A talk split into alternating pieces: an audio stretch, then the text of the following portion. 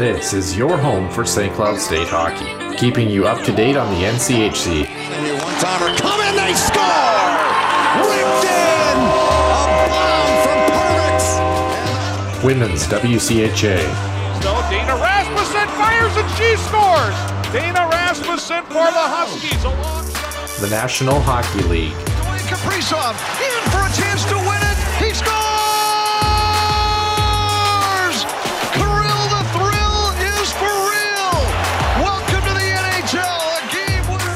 and everything from the state of hockey. St. Cloud Cathedral is now 42.6 seconds away from wrapping up the school's first ever title. Welcome to the Huskies Warming House Podcast Den.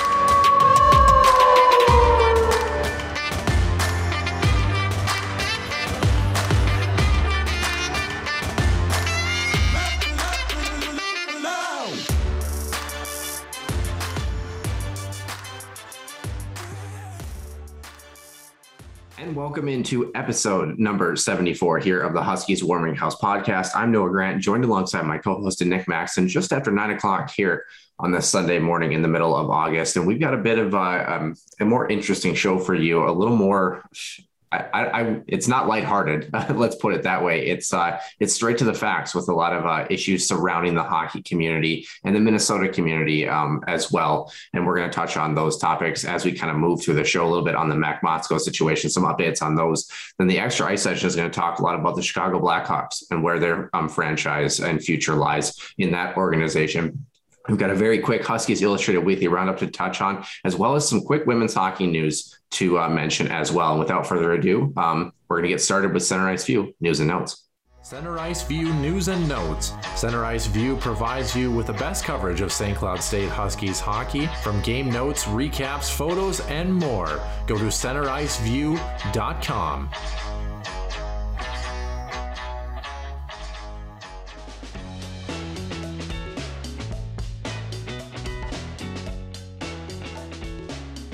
as we get into the Huskies Illustrated Weekly Roundup this week, uh, some player personnel news around the National Hockey League, uh, some signings, as well as some injury actually updates. In fact, we'll start with up in Toronto. Um, the former Rocket Richard winner, Auston Matthews, undergoing wrist surgery, um, was dealing with some nagging issues all last season. Finally decided, you know what, I'm going to get this cleaned up before uh, opening training camp and still put up 41 goals. So he's out six weeks. So uh, going to be a little bit tight as far as the opening uh, uh, night here goes for uh, the National Hockey League, but um, set to be pretty close to being ready uh, for the the 23 year old sniper again.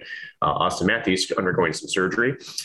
Meanwhile, Jumbo Joe, um, the ageless wonder, beard man, whatever you want to call him, um, getting a one year deal with the Florida Panthers. This kind of surprised me a little bit uh, there in Noah's because again, you know, for Jumbo Joe, uh, I think you know he's definitely you know well past his prime, but no question he's he's trying to, I would think, find a team and an opportunity to win a Stanley Cup, and in fact, he's, he's choosing South Florida and the Panthers there. Um, also, the Panthers, by the way, Sam Reinhart did uh, finally sign his extension with the Panthers after being traded from the Buffalo Sabres, three years, nineteen point five million dollars in that package.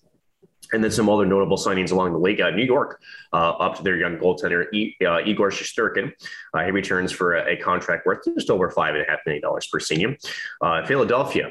If they suck, you know who whose fault is it, and why is it Carter Hart? They did nab him for an extension, three years at four million dollars per season. Uh, defenseman Neal Pionk with Winnipeg, it's a and a half million dollar package there from Jets and the Red Wings after being uh, acquired. Uh, Jakub Vrana does get an extension there, three years at five and a quarter million dollars per season. So some pretty uh, good signings there, and a lot of money being thrown around Noah, um, especially with uh, the salary cap again being flat, you know, we've seen a lot of big money deals uh, still being tossed up by the ownership and Wells organization. So, um, and then there's some notable news here too. Um, other players receiving extensions go to Vancouver's Jason Dickinson, Winnipeg's Andrew Copp, Tampa Bay's Ross Colton. He had the Stanley Cup game winner in game mm-hmm. five. They're down in Tampa.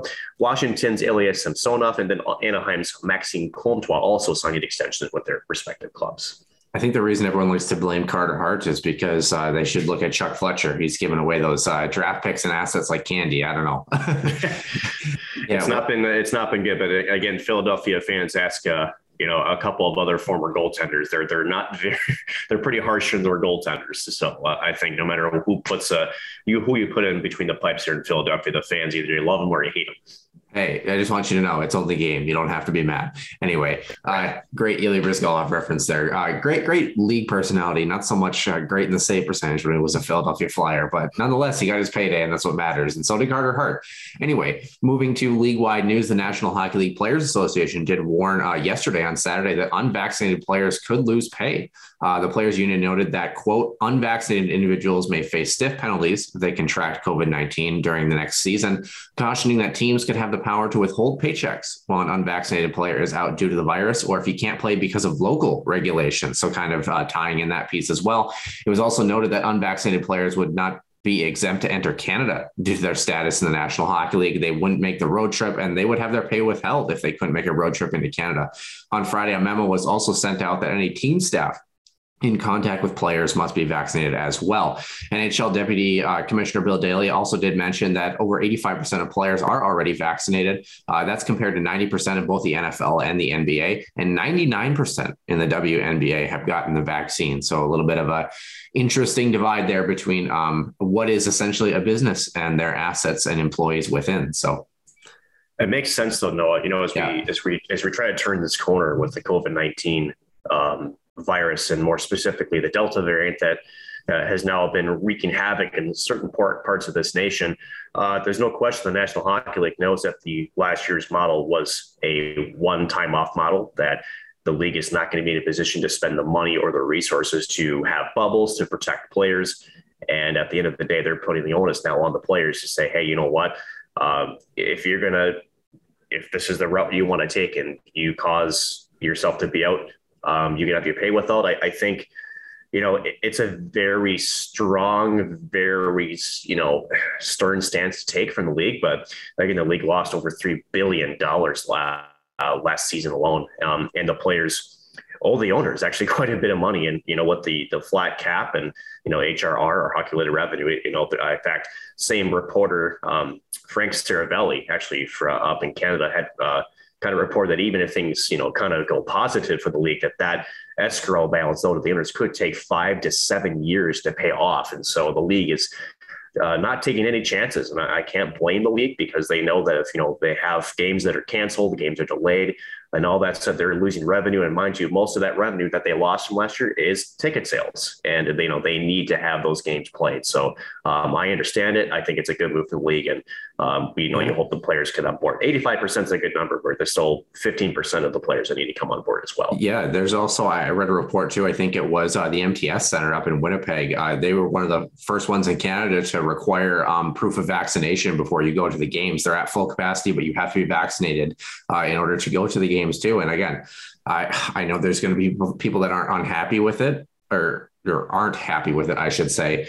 Um, but I guess it, when you look from the league standpoint, and even these local venues, I think the MTS Center, I think it's fair to say that that sort of policy probably won't be held to just hockey. It might be held to concerts or things like that, should they occur as well too. You got to understand it from a business standpoint. They don't want to have anything else shut down because, like you mentioned, last season, if the NHL was a business that did not have fans, if they were just a Fortune 500 company, they wouldn't be working last year because it was from a from a financial and logistical standpoint, it made no sense for the league to actually play last year. So, um, I mean, you can understand the position, and like you said, hopefully players, uh, you know, do what they have to do to play, and hopefully this season goes off without a hitch.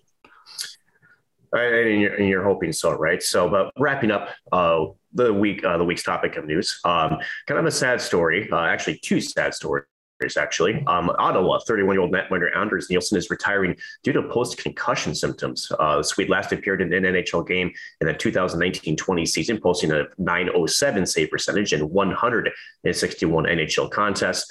Uh, he played for six NHL squads. He captured a gold medal for Sweden in the 2018 World Championships. Uh, certainly wish Anders Nilsson the best of luck. He had a couple of collisions there in his career. Mm-hmm. And, you know, for folks wondering, you know, how can a goaltender suffer from post concussion systems? Well, yeah, sometimes they're bowled over, uh, you know, whether it's in the net or maybe they're all playing the puck. And Anders Nilsson, unfortunately for him, uh, with those post symptoms, um, having to retire. So we wish him the best of luck in his future endeavors outside of the hockey rink.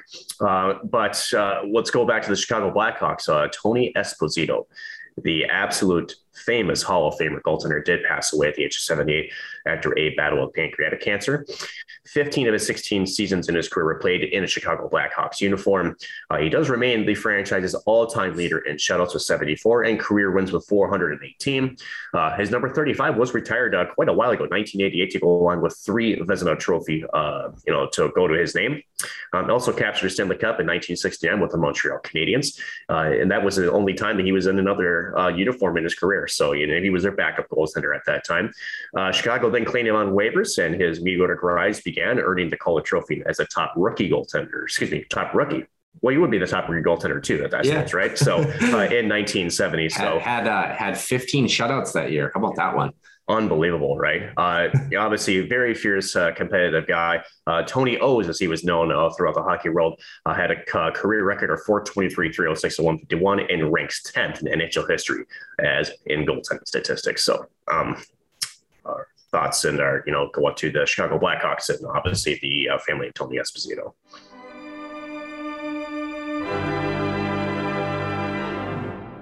And welcome in once again to episode number 74 here. I'm Noah Grant, like I had mentioned, joined alongside my co-host and Nick Maxon. Nick, uh, it's a it's a great day in the Midwest, I guess. I don't know. It's sunny here. It looks like it's sunny behind you, but last time I said that it was raining. So I mean, who really knows? Um, how is your Sunday going? I know you and I, um, I think we both woke up a bit on the groggy side, but I actually have two days off after today, which is very, very rare because school starts the week after. So I'm a little bit excited to get to my vacation and you're the one holding it up. Um, I'm totally kidding.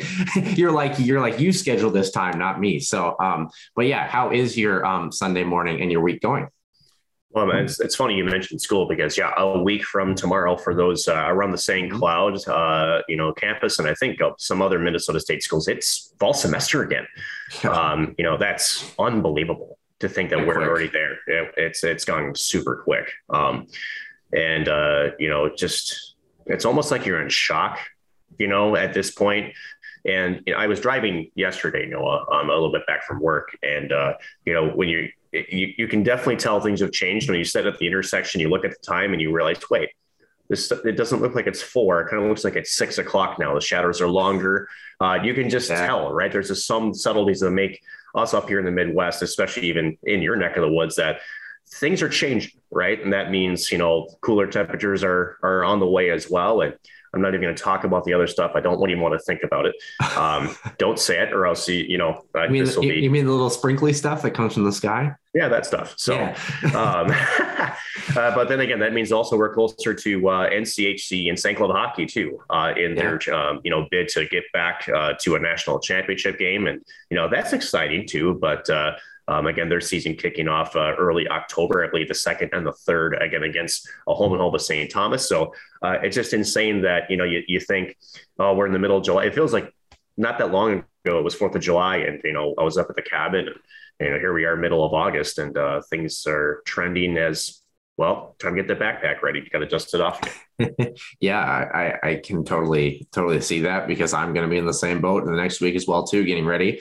We've got uh, our first two weeks. We're going to do IVs and IV placement and learn that quickly because we got clinicals two weeks after that, uh, and we're going to be on the floor for the entire semester. So um, it's going to move fast, going to move quickly. Obviously, nursing school books cost uh, a fortune and a half. Now, say what you will about college books in general, in general, but I, when it comes to medical majors, they just love to throw the extra price tag or the extra manual that you need in there, and it's just, yeah. Um, but yeah. It, the other thing that I was going to mention too uh, is the fact that uh, not only are we moving into St. Cloud hockey, I'm really excited because one, I think you and I are going to have a better handle on how to go through a uh, season and a season that has a little bit more normalcy to the coverage as well, hopefully too. But on top of that, Nick, we potentially might hit a milestone this episode for, in terms of the audio only podcast. Um, we've been over this number in terms of overall statistics, but in terms of people who have just listened to the audio only version of the podcast, uh, if the trend continues and the numbers continue the way that we have seen, this episode might be the one that gets us to 10,000 audio listens uh, in the history of the show. So, kind of exciting. We are just under that number. So, tell your friends, tell your family. Uh, um, I guess from the back end standpoint, uh, things have been looking good this summer. We appreciate all of our listeners and the work that they do in giving us the time of day to listen to our show and share it with family and friends as well, too. Pretty exciting uh, on that note, wouldn't you say, Nick? That's 10,000 poor souls' ears that I feel like we've wrecked. But at the end of it, no, again, we always have appreciated and uh, um, the support from everybody that's out there Huskies fans, Duluth fans, uh, you know, Hawks fans, if they even care to listen. I don't know. Maybe they do. Um, yeah. But yeah, anybody that's out there, of course, uh, support means a lot to us. So yeah, you know, and when we started the show, and, we love our guests too, although we have it, we don't have a guest scheduled as of yet for this week um, too. Um, it, this summer has just flown by, and with the busy schedules that people have had and things, it's just been kind of a crazy week for or crazy time for scheduling.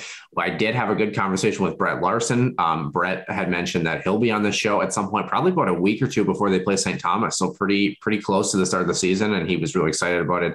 Um, it'll be his fifth time on the show, if I'm not mistaken. So I don't know why he likes us so much. Someone must be paying him money or something, but uh, it's not us because we don't have any. Um, hashtag Caleb Peabody. But you know, uh, speaking of money and things that cost money, Nick, before we get into our trivia question, I suppose I could inform the listeners as to uh, my Monday night uh, that happened uh, this week. For those of you watching the YouTube page, you're going to notice that I do have a full set of teeth in my mouth. But as Nick Maxon and those who want to go to Twitter at SCSU Hockey 91 can attest to, I did not have my teeth for the entire week. Uh, I got him knocked out uh, playing hockey, cutting through the middle of the ice. Actually happened right early in the ice session. I was picking up a puck on the far wall with speed, and the the entire group of defenders was coming back across the grain and I decided to cut back towards the middle. Made it it's actually a really I thought it was a really nice move. And next thing I knew, I got hit in the face. And it was one of those, you know, like when things happen to you in life and you just know like right away something was different about whatever it was that just happened. I mean, I was like sliding on my knees from the speed and I knew right away. I was like, yeah, something's wrong here. And then of course put my tongue up to my teeth and was missing teeth and started leaking all over the ice and stuff. So, uh, but I was able to get in. That happened at seven o'clock at night. I was able to get in at eight o'clock the next morning. My dentist was able to get me in and get me new teeth so I could go back to work. Exciting, right? But uh, so quite literally, you were spitting checklists. Yeah, you know, and uh, it's so true. And uh, for those who also want to know, the other two, so it's this tooth that got knocked out. The other tooth on my right side is also fake. I got that one knocked out playing hockey too. I was on the outdoor rink and uh, I got, bless you. And uh, I got, uh, uh, I was following somebody to the corner on the outdoor rink when I was a kid. Bless you again, Mr. Max. And holy smokes. I must be allergic to your story or something like that. I have no idea. I'm not a very good storyteller. And if I do tell a story, I'll find a way to say the word interesting at least once. But anyway, um, yeah, the other time it happened, we were kids and I, someone fell down in front of me on the outdoor rink and their foot came up and actually kicked me in the face. I was actually pretty lucky I didn't get my face cut. So as you can see, my, my lip, uh, has a little bit of a scar on there right now because my teeth did go through my lip. But uh, we're here, we're happy, we're doing a podcast, we're enjoying life. But just be careful out there, kiddos. They apparently the rink staff found the other half of my tooth. I never found it, so um, this is fake. Gonna give it to you in like a little box or something like that as a memoir, you know. You, you know, for those of you who are parents of kids, or if you are a kid playing hockey, just know that if you do knock your teeth out, my first one, it's finally fully crowned and fake, but at the time they reattached it. Um, if you ever do find the entirety of your tooth, put it in milk. That's actually what you should put it in um, before you bring it to the dentist, because that will keep the pulp and everything inside the teeth healthy enough. Potentially, if you're going to the dentist next the next day, and they can potentially reattach it, especially if you have no nerve endings in there. Both of mine, I've had the nerves exposed, and it's not fun. But um, yeah, put it in milk. So there's the Huskies Warming House podcast tip for the day.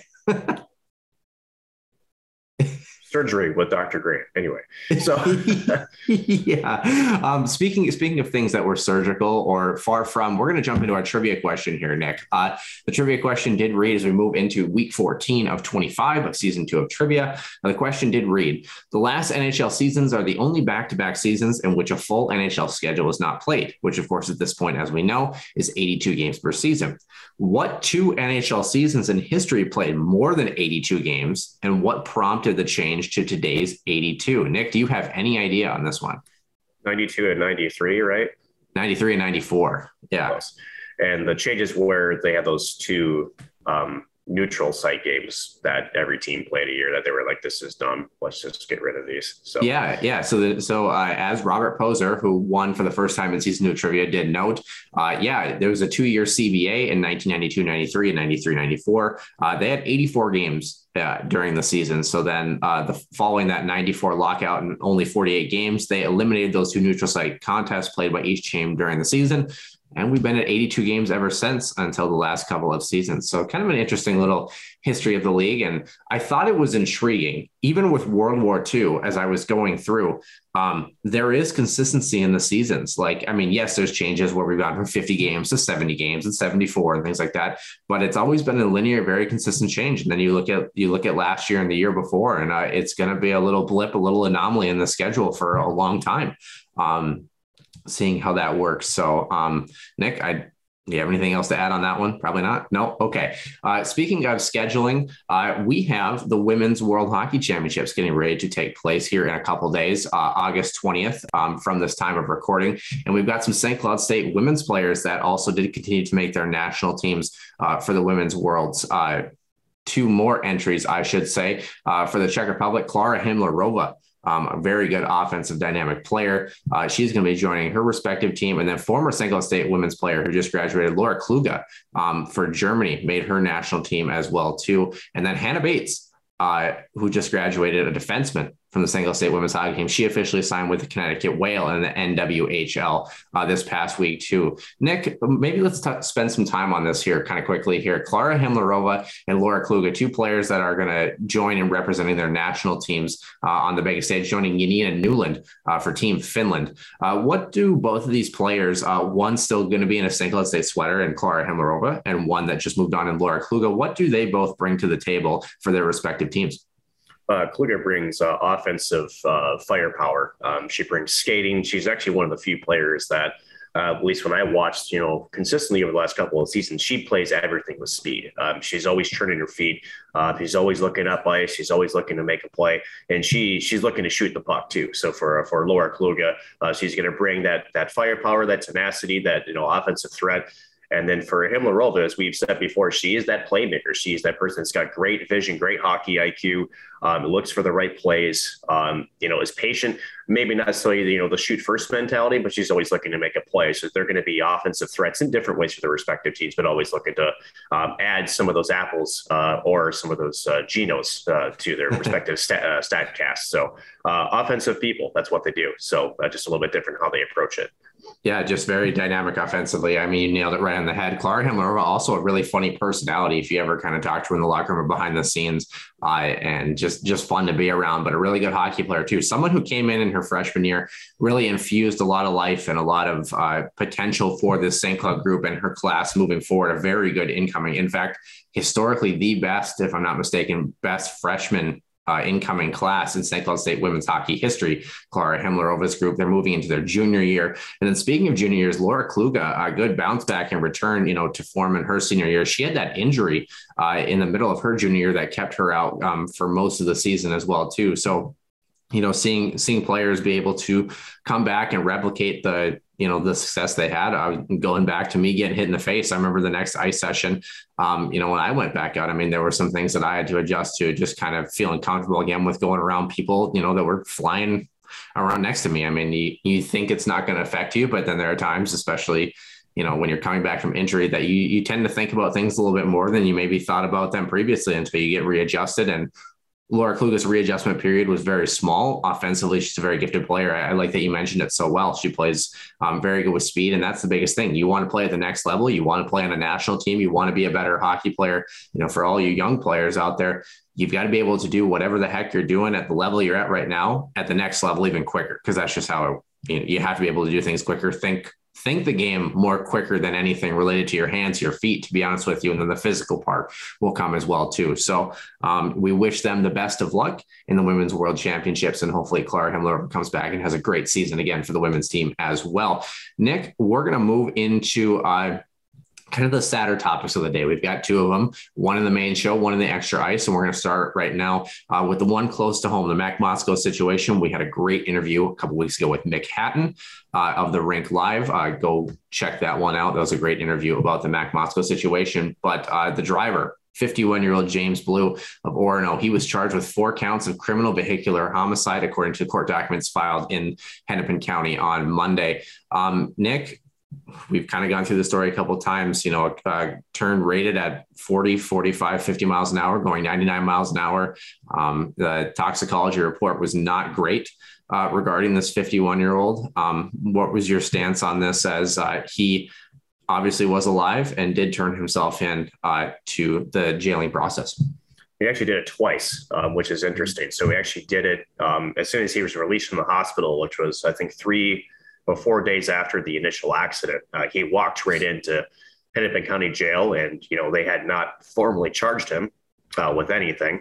And for folks who are wondering why someone would do that, um, this is all at this point. This is a game. this is him playing the um, the remorse card. There's no question that he was the one that drove. There's no question that he acted recklessly. This is not one of those court situations. And yeah, I'm putting in a lawyer hat right now. I'm not sure why, but anyway, um, but this is true actually. Um, you know, there's no question he, you know, he was the one that did it. There were, you know, multiple witnesses to it. it the accident happened less than a block away. And so what, by turning yourself in, you know, even before you're charged, you know, you're trying to convince the jury at some point that, you know, you feel bad for it, that you want to cooperate. It could also be a situation too where, you know, and this happens too, where you know, the opposing counsel calls and says, Hey man, we know you did this. You know, there's so many witnesses. We, you know, you were picked up by ambulance. You know, the toxicology is not going to come back good. The speed is there, and uh, you know, let's just and you know let's just get this so, so everybody can move on right? And so that could be part of it. So mind you there's two different counts of criminal vehicular homicide. If you read the documents there no there's the criminal vehicular homicide and then the second one is two counts. I believe it's no operating and you know i think it's uh, reckless um, in a reckless way essentially and that specifically focuses on the speed aspect of it. So, um, you know, you have the, the alcohol, which the toxicology. 0.175 was the toxicology reading for those um, who know Minnesota law. 0.08 is considered drunk driving. So he was over twice the legal limit, according to the blood samples that were taken. So that uh, it's angry. Um, and on top of that, uh, no, I should bring this in. They for the first time, uh, Bob Motzko spoke publicly. He did a sit down with the Star Tribune, a local uh, Minneapolis newspaper, and he was quoted by saying this was murder quite that was his quote to the Star Tribune. Um, he's not wrong. Um, the homicide charge does back that up. Um, with these, it's it's sad, and you know, uh, I'm not quite sure uh, that I remember the first court appearance when it's going to be scheduled, but uh, yeah, just a, a terrible situation. Um, again, you know, as the accident unfolded, there were certain signs pointing to what may have happened. We now have more proof of the speed. We now have proof if there was maybe some different things. And um, also, all in that Star Tribune article too. You know, I should mention that they actually, the hospital staff actually found what they called a, a, a powdery white substance as well as marijuana gummies also on it as well. Um, so I'm not quite sure if he was, you know, had ingested any of that or what that white powdery substance was. Uh, but yeah, overall, not a great. Uh, not a great look for the 51 year old who uh, he's probably uh, you know it's not going to be sitting pretty here as we move forward in the, in the judicial process. Yeah, 100 miles an hour with marijuana, um, another type of controlled substance, like you mentioned, um, Country Road. Um, that said, a lot of people said it could easily fit murder in the third degree, um, but uh, we're going to find out. Uh, September 8th is that court date that's going to be set. Um, it's just just difficult. It's difficult to have to have to go through it again and, and talk through it. Um, you know, it kind of reminds me a little bit. I was thinking about what what situation this you know has any comparison to. It actually reminds me of the Dany Heatley situation back in 2003 and i think the charge if i'm not mistaken was similar it was essentially one of them was essentially you know driving reckless, recklessly you know under the conditions of the road and the conditions of you as a driver essentially um, but my question is this and obviously I haven't I haven't read any reports about this, haven't heard anything, any statements that James has made himself. Um, and you talked about how the lawyering and the judicial process can be a game and kind of a step by step process as well. do you think and this is a difficult question to ask do you think that james blue when he turned himself in do you think that there is actually remorse in there or do you think it was an after the fact i'm already screwed you know i have to go through this process or do you think that similar to when we talked about the logan Mailloux situation that there is some remorse to be had uh, with this man or or not uh, good question. In fact, uh, James actually can answer that for me. So uh, when the Star Tribune article also came out, again with Bob Motzko and then uh, the Schumann, uh, the parents of uh, the Schumann, again Ella Motzko's boyfriend, um, who was also killed in the crash. Um, it was he was quoted by the paramedic staff that you know even before he was transported to the hospital that he was set up guilty. I did it, that kind of thing. What I don't remember reading, and this this is I you know I don't know if that means he said it or didn't. Um, you know, it, it, sounds like there was remorse there. Now, granted, it could be a bit of both. To answer your question, it could be where you know there is actual remorse there. I mean, this this with his actions, he has killed two young people. Um, and again, you talk about um, you know, I think what a lot of folks reading the situation from afar, the immediate reaction is this was 100% preventable.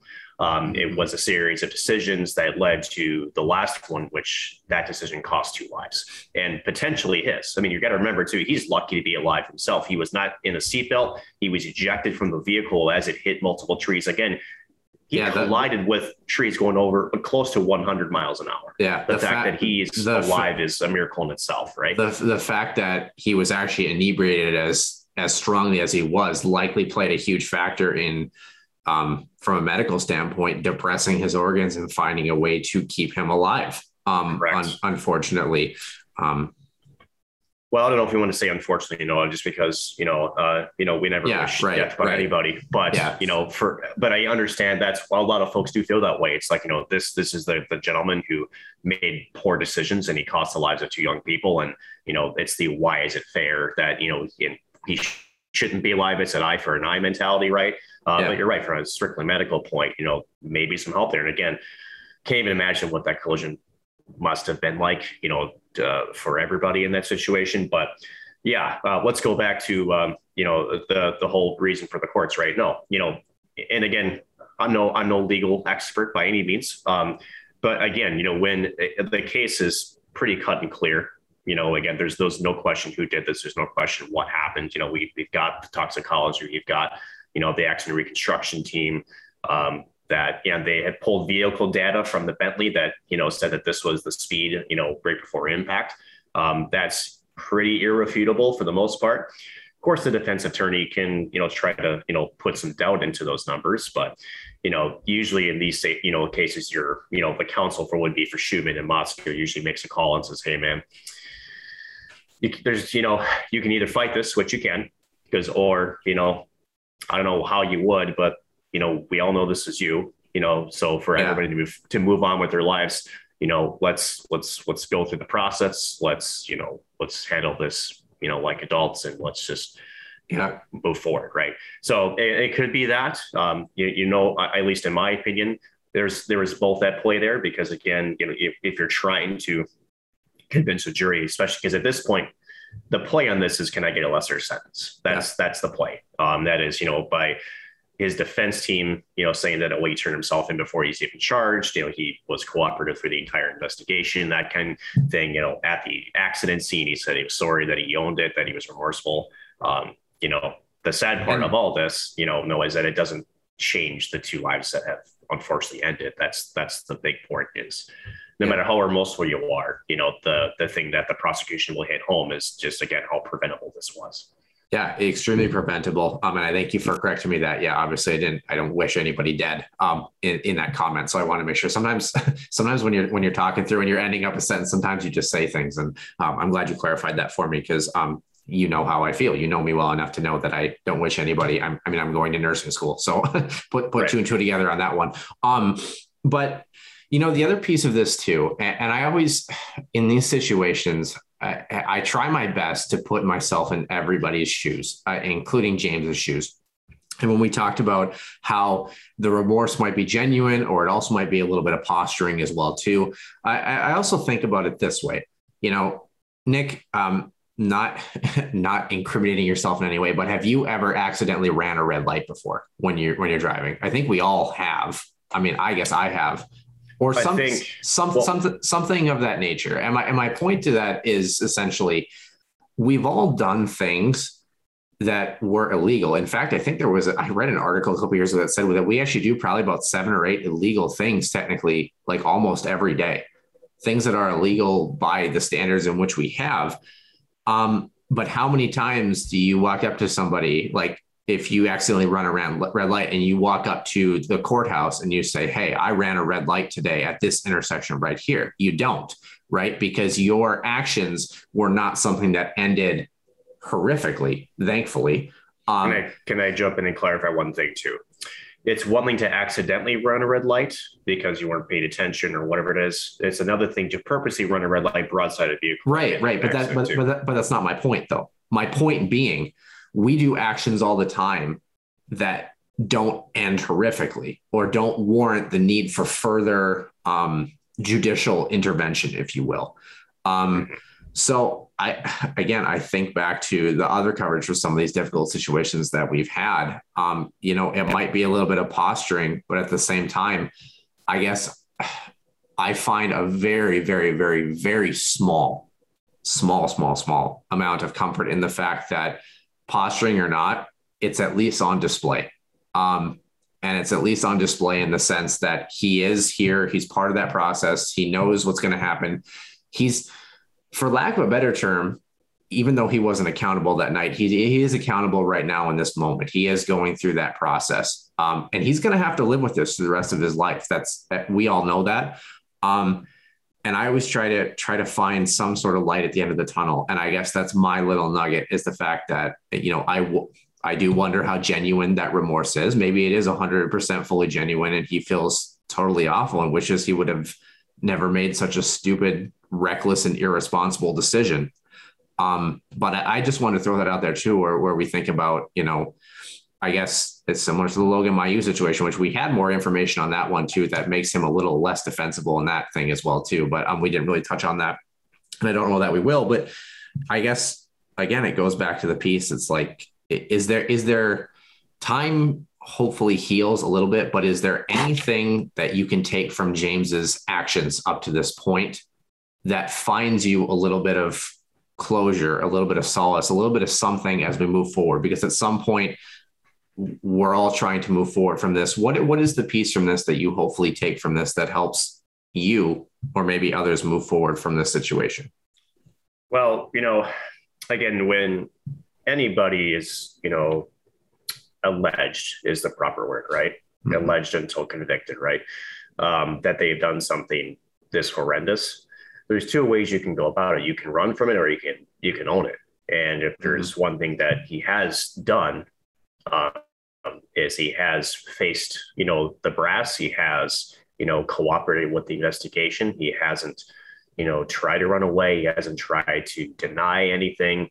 And again, I think the one big thing that we haven't heard, and probably, you know, again, uh, smart from him, honestly, is that we, he hasn't really spoken publicly about it. I don't think he will uh, until it goes to, to court. I don't think we will hear anything that he says until that point. And uh, that's smart legal counsel for those who know that. Um, but again, you know, you talk about sometimes people will say actions speak louder than words. And in this situation, I think actions, I don't think they speak louder, but they do speak pretty, uh, you know, pretty, you know, uh, with great volume that, you know, he's at least, uh, you know, and owning the mistake. At least that's what the perception is um, that he is cooperating. He, he, is, you know, like I said, he turned himself in once before he got charged. Once he was formally charged, he turned himself back in. So, you know, he's not shying away from it, um, which tells me, you know, again that he's, you know, he you would hope there would be some remorse there, but he's not shying away from the process, and he's he's trying to make a, a really bad and horrendous situation, part of which cannot be reversed, but ability to again move forward. So there's, yeah. I think there's some solace in that because you know you, you you do get folks that you know whether it's caught on camera or whatnot, they'll deny it till they're blue in the face. You know that's just you know some people are like that, and that's that's their right to do so. Um, and it does rub people the wrong way. In this case, at least from what we've seen so far, um, he is, you know, going right with the investigation. He's doing everything that's asked of him.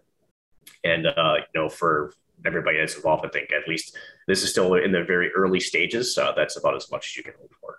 Yeah, and I I guess the other piece of this too is we're going to find out from September 8th onward, especially when we get a chance to formally hear him speak at some point. Um, we're going to find out if his remorse does appear to be genuine, but everybody's going to come to their own conclusions on that as well too. So um, obviously a very difficult situation difficult situation. You know, we wish everybody involved. We wish um, James Blue. We wish his family um, involved in this. It's horrible for them on that side of that that piece too. Obviously, we wish um, the families involved.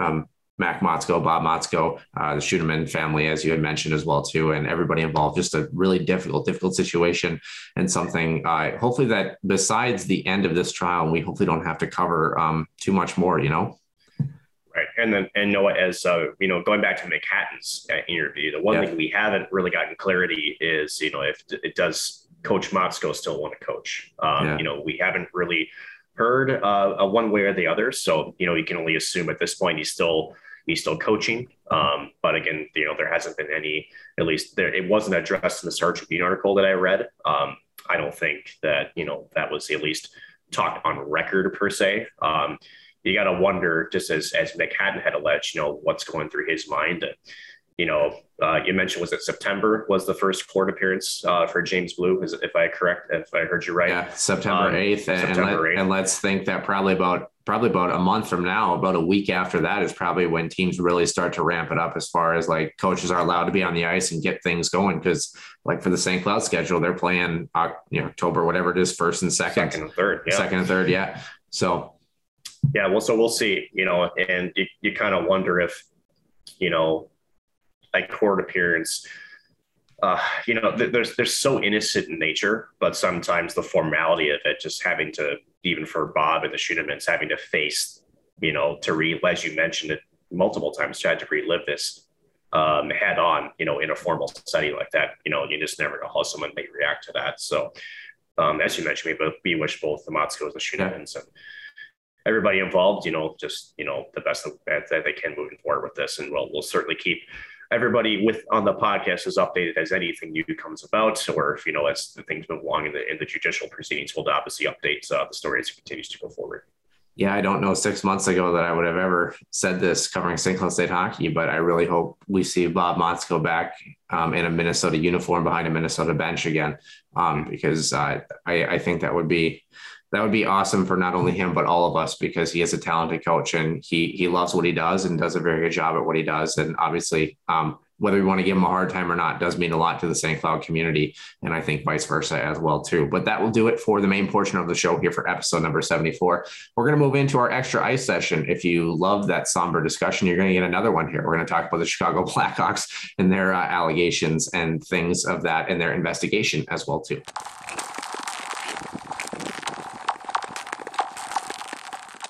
And welcome into the extra ice session for episode number 74 for the third time here i am noah grant my co-host over there um, brightly bathed in the computer spotlight in which he sits is Nick Maxon.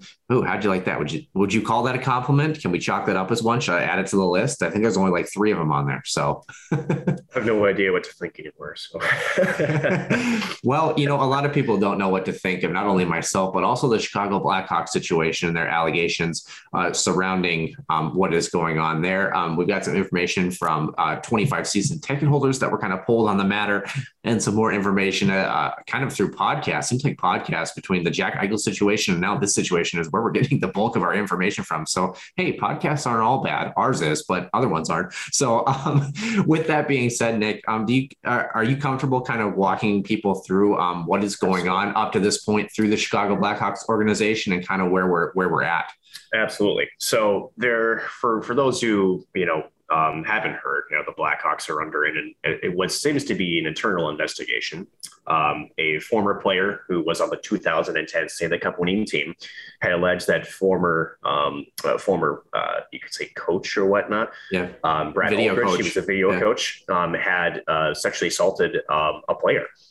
And here's where it gets interesting. Um, so long story short, we're going to get into a lot of the details here um, here um, as we go forward. But just to kind of set people up, um, the there was multiple folks, at least from what we know, and the the gentleman who's been spearheading the reporting this has been uh, by a gentleman named Rick Westhead. He's a TSN reporter. Um, he's kind of TSN's version of Katie Strang. Just um, you know, even he said of the Steve Dangle podcast, you know, it's like you know, me as a, as a journalist, you know, I covered news and it didn't really satisfy me. He goes, it's not that I go out to cover these things, you know, uh, that I like to, because um, these situations are horrible. Because I, I do find that I get um, you know uh, some life you know to try to bring these sorts of things that people are trying to cover up. And that's the that's the big allegations. At chicago. Um, there were multiple people including stan bowman's names been thrown around that said that they were presented with what happened had recommended to get the proper authorities involved that it was shut down or shot down i should say and then aldrich shortly thereafter this uh, was given a letter of recommendation um, to go, um, I believe, up to Miami University. And within four months of him being the, I believe, the director of hockey operations, he uh, he left his post again with similar allegations starting from there, and then also then went to a uh, I think it's a Houghton, Michigan, I believe, um, to a high school up there where um, Jane, uh, sorry, John Doe number two, so another sexual assault victim uh, was re- reported that he did the same thing. So there's two sides of this. There's the immediate action with Chicago and then what's supposed to be the cover up. And then the bigger side of it is the organization gave him what's being reported. Again, this is all, you know, not being confirmed or anything like that, but this is the reporting coming up that we know of right now that this positive letter recommendation by the team allowed them to be put in a position, especially with Miami University, to allow similar actions to take place. So, um, that's kind of where this stems from. Um, is that you know internally, you know what's being reported is the Blackhawks knew the situation. Multiple people, including the general manager. Um, there's, uh, in fact, Paul Vincent. He was the skills coach um, during that time. Um, has gone with Rick uh, Westhead on record and has provided, um, from what Rick Westhead calls, he's had a lot of off the record conversations um, a very detailed synopsis of what happened in the events and uh, leading up to where the executive uh, uh, team was made aware of this. And from what Rick Westhead tells us, is that a lot of what Paul Vincent has said in the record uh, corroborates with a lot of what some of the uh, Blackhawks staff or some of the other people that he said he spoke to. Um, it matches what they tell him. So um, it, it's it's interesting. Um, uh, again, the the Blackhawks were uh, have up to this point have been very, very quiet about it. Um, the NHL has been very quiet about it. Um, they've kind of brushed it aside, for lack of a better phrase. Um, so it's it's interesting. So uh, yeah. there's a there's a there's a law firm that's in charge of the investigation. They have said that they will make all their findings public when it is safe to do so, or when they've concluded the investigation, I should say. Um, but that in a very general sense, that's where we stand with the situation. Yeah, um, there's also a piece about settlements too that we have to touch on as well too. You know, but I think uh, when I go back and the Athletic did a great job, Mark Lazerus and Scott Powers did a, um, I believe it's Scott Powers. Mm-hmm. Uh, yeah, Scott Powers. Every time I read Scott Powers, I think of uh, Colorado College. But um, the the term that was used in the article that I thought was actually a, a really good um, a really good representation of this is tone deaf. Um, and I think that the NHL has long had a history, uh, especially in these moments of being tone deaf to these situations. Uh, and one of the things that was mentioned in the article that I think really stood out to me, um, and it shouldn't have because we've seen this process play out quite a bit when it comes to a lot of these things. Um, and, and, the quote uh, comes from someone in the in the article and it says you might see a public outcry but when the corporate partner and pocketbook is impacted in a significant way that's historically when you see organizations try to rise to make the best decisions that's a painful thing to hear when you're talking yeah. about a multi-billion dollar business you know and a thing that when we talk about hockey teams especially original six teams um it's when you go around the hockey world for those who aren't familiar with it there is a lifeline and a bloodline that runs through these teams. It's, you know, and Vegas will get there at some point, should they be around for the next 50, 60, 70 years, where they're going to have hardcore fans that have been, you know, second, third generation Vegas fans. They grew up with the team, that sort of thing. We're already at that point in fourth or fifth generation for, for a lot of Chicago Blackhawks fans or people who have who have jumped in onto that. And it is more than just a business. It is more than just a, a local coffee shop where you buy your donuts and you enjoy them there is real family history that is tied to this. And I know it sounds like an odd tangent to talk about this, but you are accountable to, as a business, to the people that you, for lack of a better term, represent. And you do, as a Chicago, as an organization, the Chicago Blackhawks represent not only Chicago Blackhawks fans, they represent the National Hockey League and the fans that the National Hockey League stands for. And we come from all diverse walks of life. And I think now the onus is on the Hawks, financially motivated or not, to do the right thing. We have been in that conservative medium for hockey for far too long. And let this be a lesson for future organizations that find allegations of these sorts of things. Katie Strang has done a fantastic job with a lot of other allegations that have gone on the National Hockey League and exposed those pieces of that. We have to be better as a hockey community um, I, reading this article through the Athletic, talking about a lot of season ticket holders who have been through the Hawks through thick and thin, and they said this was the final straw. They're like, we've seen bad hockey decisions, we've seen a lot of ups, three Stanley Cups in the past decade or so. Nick, my question to you is this: If you're Chicago, you have to face these allegations head on. But what do you do as an organization to make this right? Besides making the findings public, what is their next step, and what is the overarching lesson as we move forward for the National Hockey League? So, a couple of things. Um, you're absolutely right about how you know any company when you're cemented into Chicago and Minneapolis, uh, why not? You are serving that community as well, right? So you do have an obligation to do what many of us would claim is the moral right thing to do, right? However, in these situations, um, that's not how these things go, and nor is it the way it should go. And here's why I say that the Blackhawks, you know, when you're under an investigation, and mind you, what if what I left out was so the Blackhawks are being sued by the former player and have attached the high school um, hockey player that was um, assaulted in Houghton, Michigan, as part of this lawsuit. Um, he's not a plaintiff; he's just in as um, a figure in um, to the lawsuit. Um, uh, from the reporting that you know again Rick Westhead has been so great at uh, these last couple of weeks. You know both these players have trouble sleeping. The Blackhawks player um, alleges that you know the Blackhawks had basically said it was all it was essentially his own fault that he got sexually assaulted. So very much like victim blaming. Um, but if these the one thing you do when you're under investigation, whether it's a, a sports team or whether it's a company, um, you don't you, you you don't put yourself on the guillotine either, right? Um, you have you know essentially what the Blackhawks are doing is what any legal counsel will tell you to do. It is, yeah, this looks bad, but let's let's you know get somebody else involved.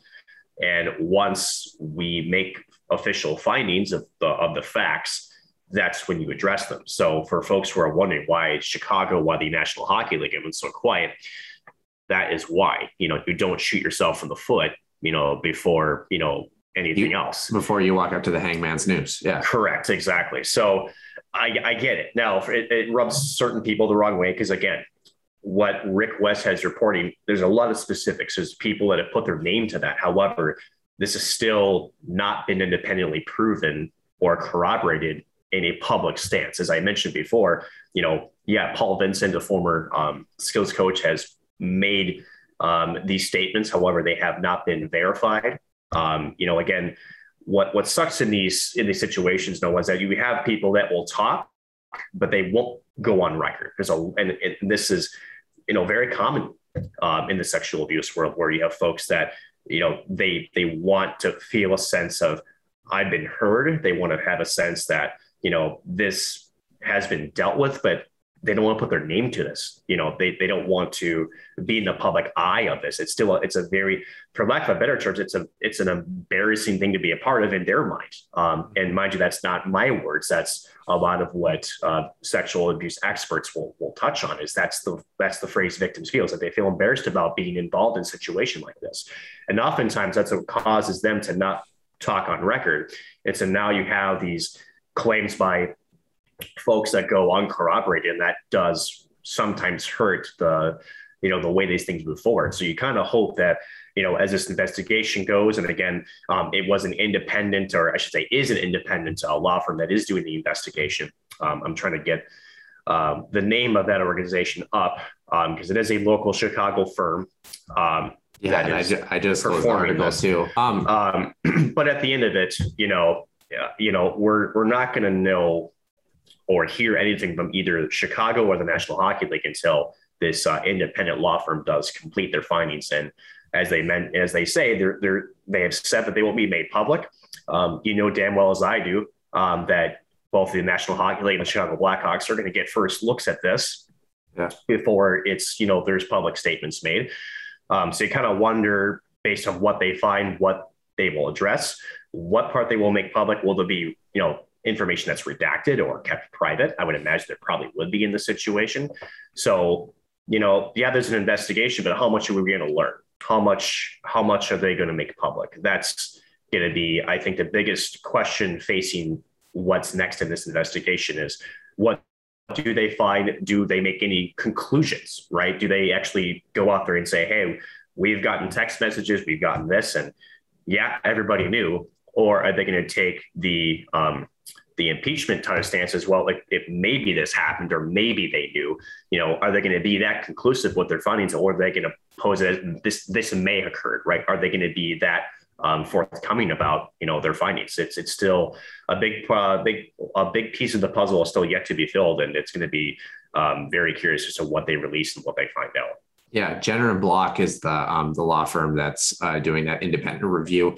Uh, the other question that I had for you, and we had kind of read read and touched on this a little bit, um, the settlement portion of this, uh, as yes. we kind of as we kind of reverse back to that. Can you kind of walk people through, uh, you know, the the the piece of that as well too, and how this fits into that, um, and why I guess if if you believe that the allegations are true, it, um, why the settlement option, you know, wasn't something that stayed on the table for the Chicago Blackhawks. Sure. So first, let's let's set up one thing, you know, and and this is now kind of common legal knowledge, right? And that is in a sexual assault type situation, right? The remedy for that is money that has been the standard now is you know you're not going to be able to um, there's not really wounds you can heal um, for the mental side there there are victims unfortunately who just they they never get over it. Um, but you know there's definitely therapies and different things that they can do. But essentially from the legal system they said that the only recourse that shows that there's something that was done was you know uh, money. Now, for you know the settlement option, Noah, you know you can look at it a couple different ways, right? So a settlement basically says to some folks, okay, I'm accusing you of this. Um, we can either take this to court or we can come to agreement on money. We can move on with it.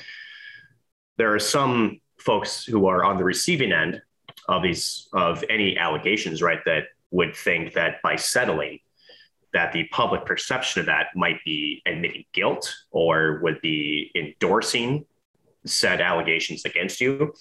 And there's no question that the National Hockey League and the Chicago Blackhawks were probably, um, you know, in tandem in that decision, would be my guess. Um, because again, with the league being involved, uh, they know that their reputation is at stake here too, right? They don't want um, a company underneath their umbrella like the Blackhawks to be um, involved in a situation like this or to make give the wrong public impression, right? Because here we are, you know, the the public perception of how this has been handled so far has not been very positive from both the league as well as the Blackhawks standpoint. So um, there still will be a settlement to this, I believe. The question is, is it going to be one of those where both sides come to an agreement, or is it going to be where a judge is involved, we're in court, and, and it's a judge awarding um, damages to the victims, right? So um, it, it's interesting because again, every situation is unique when it comes to these types of things. Um, but again, when you have allegations of this magnitude, um, I, I, think still, you know, it, it could be where this is where my lack of the legal system is getting to me. You know, I'm not sure if you know these settlements are made public, and then eventually you're back to square one like we are in today, where it's still now in the public eye. You're still having to explain yourself and well, why just settle for this? And I think that's harder to explain that yeah. way versus going through the process, I know some folks would look at it as um, you're, you're kind of dragging it out, but uh, uh, again, when you're made accusations of this um, and there's been wrongdoings, you know, I, I think anybody again, like we said before, you don't want to shoot yourself before you go into the noose. So, um, you know, you want to, yeah. you know, be, uh, you know, you want to be convicted first before you you accept your um, your punishment. Yeah, you know, and, and you wonder again with the findings, you wonder how far to the top it goes and how far it's going to extend. Is Stan Bowman, you know, going to be a big piece of this? Marc Bergevin in Montreal going to be a big piece of this? You never really know. When you, uh, my last question for you here, Nick, as we kind of circle back through that um, regarding the National Hockey League, kind of the hockey world in gen- general. We mentioned hockey culture in the beginning. Um, the hockey world, especially in recent years, is no secret to things like this. I mean, one of the most well-known documented pieces uh, in the junior world, Theo Fleury, Sheldon Kennedy, guys like that. Um, you read Theo's books, um, very good, very, um, very harrowing, but um, very, very good um, pieces of literature to sit down and read for the hockey world, and again, every time something happens, we hope that we're better the next time, right? Um, but it seems like the hockey world has been spinning its its wheels a little bit when it comes to things like this. Um, what lessons does the hockey world take from this, from the National Hockey League all the way down to any youth development program? Uh, and where do we go from here? What is the next step? Obviously, the step is to be better, but but how do we go about accomplishing that? Um, if even at the youth level if a multi-billion dollar industry can't find a handle on something like this so i think there, there's two ways to look at a situation like this right there is the those that say okay now that this has happened is there a way to prevent it i look at it both from that perspective and more so i think what has angered a lot of the fans that are out there, especially Chicago Blackhawks fans, hockey fans, and certainly the National Hockey League isn't happy with this either, is you really can't sit here and tell me that you can prevent everything. But what you can do is have a system in place to properly handle it, right? Yeah. I think the big part of this story is, yeah, it was it's horrible what happened in the Chicago organization, but more so because of the way it was allegedly handled, this Aldrich, Brad Aldrich gentleman was given another opportunity to be put in a position to do continued harm, um, you know, after this incident. Um, and that's where we're at, right? And and that's why this story is, is so high profile. It's not once but twice. Like in a, you know, Miami University, um, nothing specific as far as we know um, of yeah. alleg- of uh, like specific allegations, but yeah. allegations uh, but then in Houghton, Michigan, where this former high school hockey player, that's very specific of, of what a detail that happens. So yeah, there and, is, and, and you mentioned the Miami piece too. Just quick for people who are wondering, when we say four months, it was three months in the summer and one game weekend. Yeah, you know, it was it was only that too. Um, and the other piece I wanted to quick throw in there too is we're at that point where not only do we need that system in place, but we need repercussions should that system be broken that match that match the punishment because we see so often where people don't aren't following mandatory reporting, for example, and they get a slap on the wrist, and it has to be something more than that. But anyway, continue. But but that's you know I think why this story is as big as it is is there was the way that you know it, it was internally handled. Um, again, as Rick uh, Rick Westhead alleges, victim blaming um, supposedly members on the top brass, his reporting suggests that they were absolutely told about it. And it was recommended they go to the, the Chicago Sex Crimes Unit uh, to get the proper authorities involved. Um, and it was denied. It was like, nope, we're not going to do it. So what they did instead was instead of containing what uh, a gentleman that had shown, um, you know, to be doing horrendous acts upon other people, not only did they fail there, but then they also failed by giving him a positive letter of recommendation.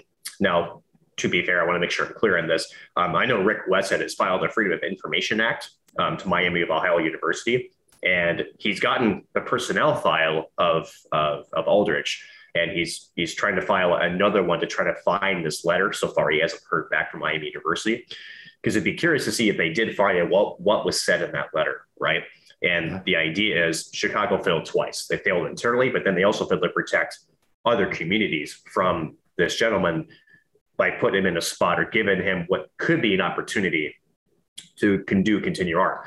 Now, let's make sure we play both sides of the coin, right? So Chicago obviously is denying any and all that's being alleged. Um, they also say that um, they didn't have to report anything because they were not under the age of 18, that they, it wasn't a vulnerable adult or somebody that was disabled, so they didn't have an obligation to do so. And number two, they're also saying that, well, if this letter does exist, that doesn't hold us accountable to what Brad did in another organization. So they're saying, okay, well, even if we did send out a letter, right, that doesn't bear us responsible for what he did at, you know, somewhere else essentially. So, and, and um, is and is that in your eyes is that a factual statement? Because I mean, I think I think in its basis that's technically correct, but again, you allowed the the the items that were essentially I don't want to say premeditated, but it had already occurred. You know, knowing the history of somebody.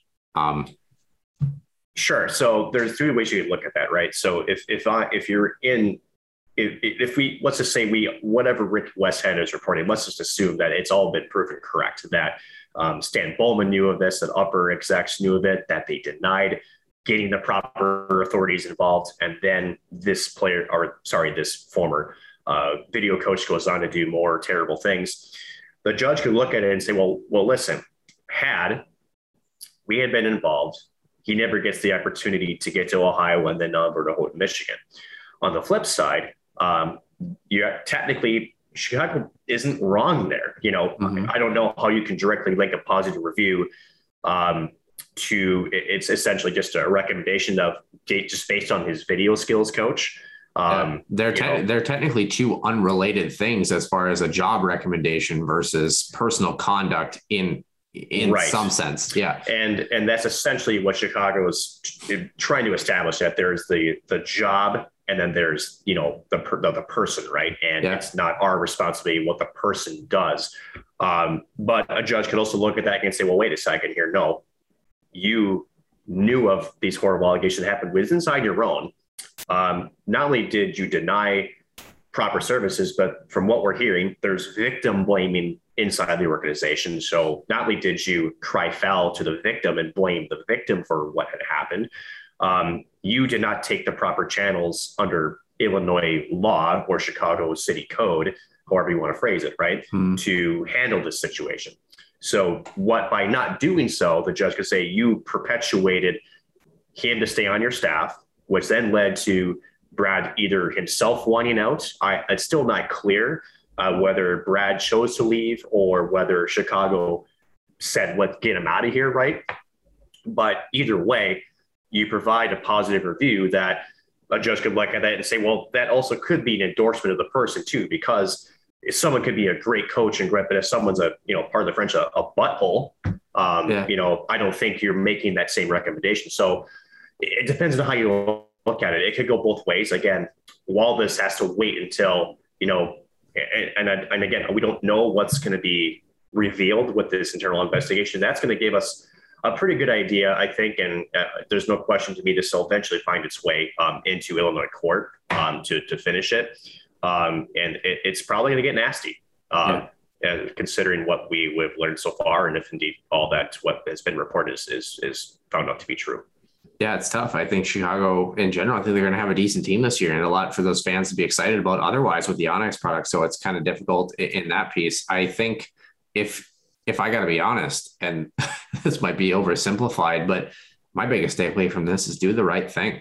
You know, especially yeah. as as we as we go through this, if you're a mandatory reporter, if things like this happen, you know, even if, for example, you hear something about it and it turns out to not be true that especially if you're a mandatory reporter there's a reason the word mandatory is in front of it. Do your job. Do what you have to do. Pass it on to the proper authorities. We saw the same thing in pittsburgh potentially with bill guerin in that situation too and the, all the confusion that comes through it. If you follow the proper channels and do what you're supposed to do the judicial system and the investigative services provided will do the rest because if not you might wait 10 or 15 years, but you might still have investigative services that come in. But now you're at fault instead of you doing what you were supposed to do as personnel and as an organization. So, Nick, you had one more point to add there, I saw. Well, and just like you said, you know, do the right thing. You know, that's how, yes, again, you, you can never prevent everything from happening. You can certainly have procedures and different things and screenings, but it, it's still not going to prevent everything.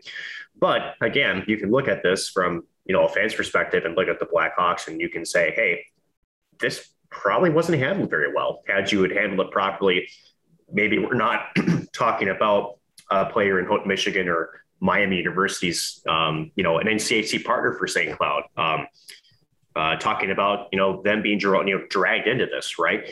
Um, and it goes to show you that what oftentimes when when things like this happen, Noah, yeah, there's a there's a shock. You know, if, if I'm a manager or a CEO of a company, I'm learning this. That's no question. Nobody wants to deal with these sort of things. It's it's it's emotional. Um, you're you're trying to how how do I best you know do my damage control you know with you know PR, but I think one thing that you, I think Chicago and this whole or you know situation is teaching us is by sweeping under the rug or not, it, it's going to end up being 10 times worse of a look for you because at some point it's going to still rear its ugly head um, out of the sand at some point, and you're going to look like again as alleged. Uh, you know, the story alleges that you uh, you tried to hide this, and you did, and then because you did that, supposedly maybe this presented opportunities for this man to continue to abuse other people. Yeah. So um, and that's and, the takeaway. And, and, and, people make mistakes too. Organizations make mistakes too. It's all about again, how do you respond? It's it goes back to the James Blue situation. This happened. What is the next step? You, you can't take it back.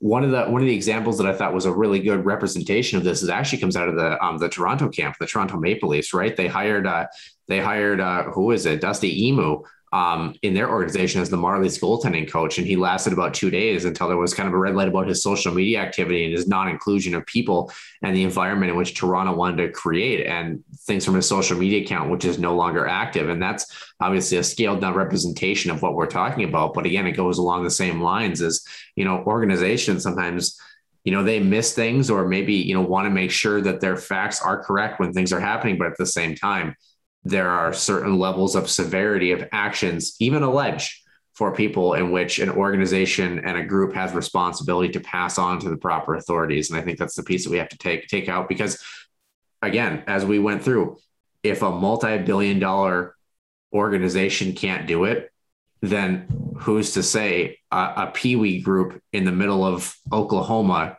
is going to be able to handle it any better if we can't even do it at the highest levels of sports. So, um, I mean, I guess that's my other takeaway too, is we've got to find a way to, for lack of a better term, be an example at the highest level so that we can pass down how we should actually handle these things um, within our own local communities. Because as we know, it gets even messier and messier, I think, sometimes as we go through that too. And one final point, uh, Noah, is, I think we've we've I think we've we've hit the story pretty well. Yes. Um, you know, and covered it to what we know and what we you know what maybe is the next steps in the in the process here. But um, you know, again, you know, eh, the mandatory reporting aspect, you know, for folks to, I get it, like, and I think you said it really well. Like, even if it's alleged, still report it because here's yeah, at the end of the day, it's rare, but let's just say it is wrong right? But that's what that's what the investigators are there for to determine yeah. whether something actually happened or not. The thing is, by missing something that ends up being true, this is a situation where well, now we're possibly looking at with Chicago, where something was either missed or, or mismanaged, and it, it caused um, you know a ripple effect of more harm that possibly could have been prevented. So yeah, um, and and, you know, and, provided provided a, a, victim isn't totally lying, which I I do have a personal opinion on that too. There's there's something to be said for victims who who are just making up a story to try to try to oust someone, and that's that's another piece of that too. But you know, but that's why you like, report it still, right? Right, right. And, and like you said, most of the situations do end up where there's something, even if there's not something formally or legally wrong, there was something that made somebody else uncomfortable or something that they noticed. And I think you know, uh, on the lighter surface of anything even having something like that go through maybe might make somebody realize that maybe their actions weren't the most appropriate or things made somebody uncomfortable. They might be really upset about that. It might end in a hostile workplace where you have to separate those things, but at least there was something exposed there where two people had a disagreement or something was not comfortable between the two and that was reported and that's what it goes down to is I mean, everybody deserves the right to have equal rights, be able to go to work and feel comfortable, be able to to do what they have to do in life and not feel threatened or worried or things like that. Um, it doesn't matter if you get paid millions of dollars at the highest level of sport or if you're, you know, picking up trash for community service at the side of the road. You have to be doing to- a Sunday morning podcast. Yeah, yeah. so, Nick, are we are we good? Do we have anything else to add on that? No, I think you know. Obviously, we'll we'll track this one too. Yep. You know, there's you know these things you, you never feel good about reporting these, but you know it is. I think it is important to share these these situations because again, you know, by bringing out you know awareness of what maybe has happened, and again, we again none of this have do we know has been proven true, but pretty big allegations there. No, I mean, Yeah. just hope that you know whether it's somebody else has been a victim and this gives them the confidence to speak up about it. Or for organizations that under you know for for those who maybe encounter this that you know it shows you that there's a right and a wrong way to handle this. And you kind of hope by explaining through it that you know they make the right decision if and hopefully not. You know you hope you never have to deal with it but if it does then um, you know you can take maybe a piece uh, from this and and handle it the right way Yeah, and this is uh, you know, this is the first time that we've talked about things like this on the show. And granted, it is the middle of August, but nonetheless, we're a podcast that covers St. Cloud State and Minnesota hockey. So, you know, if we're talking about this, take note of that situation because it is something that is overarching for all of us uh, and the piece. I mean, we've seen plenty of even Title IX investigations at universities as well too. That's just been really difficult for you know people to go through. But you know, you you have to make sure that you're doing the right thing. Um, with that being said, Nick, I think that's going to do it for episode number 74 here of our Sunday show. Like we mentioned, working on a guest potentially for this week, but uh, you know, you never know how those things go. Who knows, Nick? Maybe we'll take a another week off before school starts. I have no idea. We'll have to see as we as we move forward. Um, but we'll keep you updated. We'll keep you posted. Posted. If you don't see an episode, I would say by Friday morning, it's probably not happening. Let's be realistic. So, um, but we'll try to keep you up to date as best as we can, and that will do it for Nick Maxon. I'm Noah Grant, and we will see you next week in the den.